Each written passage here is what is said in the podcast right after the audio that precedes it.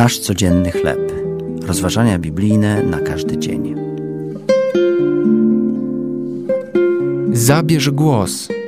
Tekst autorstwa Randy Kilgora na podstawie Ewangelii Łukasza, dwudziesty drugi rozdział, od pięćdziesiątego czwartego do sześćdziesiątego piątego wiersza.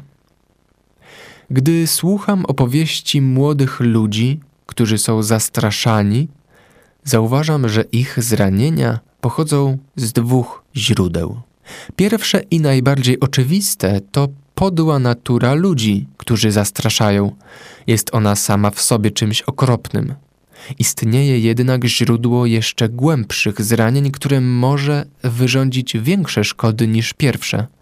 Milczenie wszystkich ludzi wokoło. Jest to bolesne dla osoby zastraszanej, gdyż czuje się ona zaskoczona, że nikt nie chce pomóc. W rezultacie osoby znęcające się stają się jeszcze bardziej nieczułe i jeszcze bardziej podłe.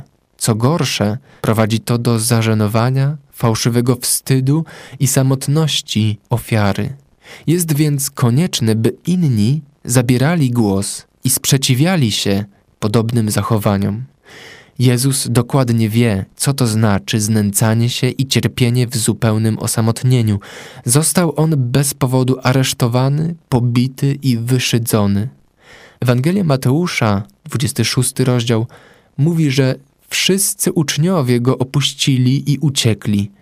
Piotr, jeden z jego najbliższych przyjaciół, nawet trzykrotnie zaprzeczył, że go zna. Choć inni tego w pełni nie rozumieją, Jezus rozumie zawsze. Gdy widzimy zranienie innych, możemy prosić Boga, by dał nam odwagę do zabierania głosu. To były rozważania biblijne na każdy dzień. Nasz codzienny chleb.